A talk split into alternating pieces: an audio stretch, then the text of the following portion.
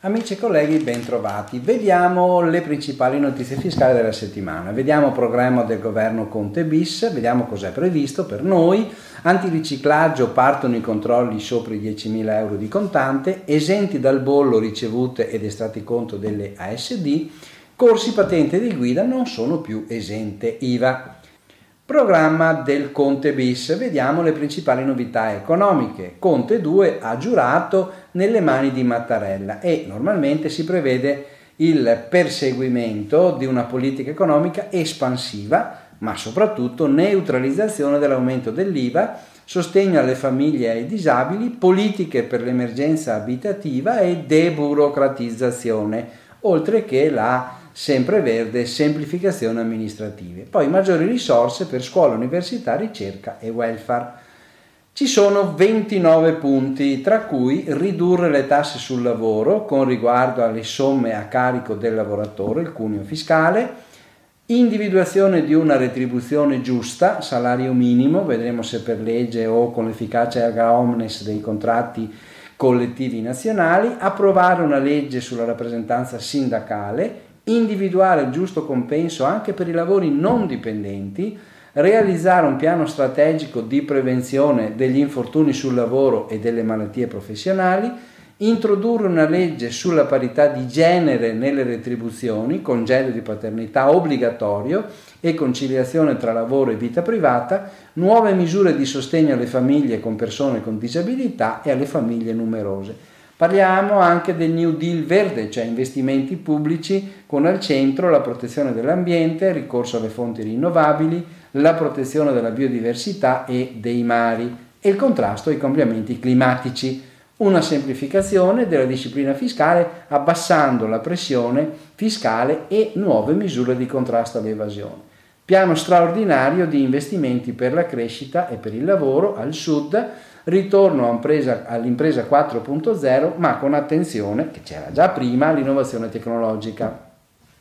Antiriciclaggio, controlli sopra i 10.000 euro. Stretta della Guardia di Finanza sui movimenti di contanti nei conti correnti. Dal 1 settembre le banche e, le, e gli altri intermediari finanziari sono tenuti a inviare al fisco una comunicazione nel caso di movimenti di contanti in conto corrente superiore a 10.000 euro nel mese. Saranno compresi tutti i movimenti in entrata e in uscita che sommati insieme superano la soglia. Questa comunicazione sarà trasmessa all'unità di informazione finanziaria, l'UIF, entro il 15 del mese successivo. Viene, specificato che se un soggetto fisico effettua nell'arco dello stesso mese solare diverse operazioni su uno stesso conto con ruoli diversi oppure su conti diversi, occorre sommare gli importi, per esempio 7.000 euro come cliente e 3.000 euro come esecutore per conto di una società sarà comunque segnalato.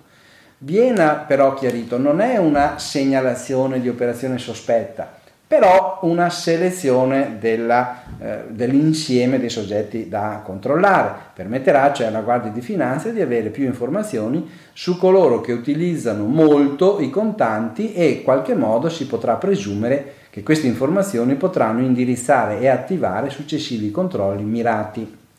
Ricevute rilasciate dalle ASD esente dal bollo. Fornita questo chiarimento, dall'Agenzia delle Entrate nella sua risposta 361 del 30 agosto. Ci sono alcuni chiarimenti sull'esenzione o meno dell'imposta di bollo per corrispettivi da, corrisposti da associati tesserati sui conti correnti e per le associazioni sportive dilettantistiche. L'Agenzia afferma che l'esenzione prevista dalla norma tributaria può essere applicata alle ricevute rilasciate dalla SD in quanto le medesime ricevute rappresentano un documento con il quale si certificano i servizi specifici erogati agli associati a fronte dell'importo versato dai beneficiari di queste prestazioni.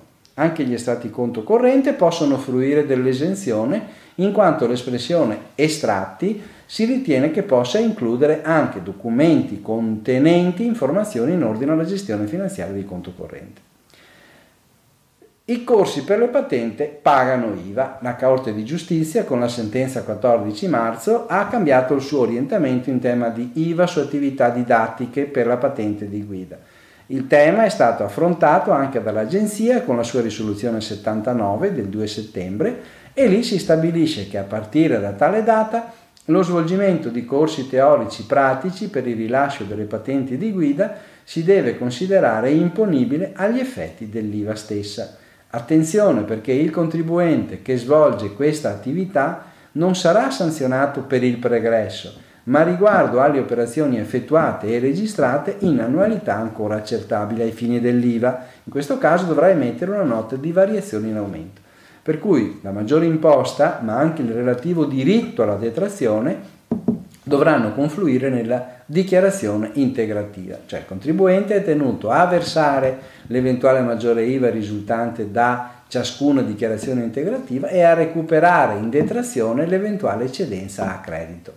Bene, vi auguro buon lavoro e buona settimana.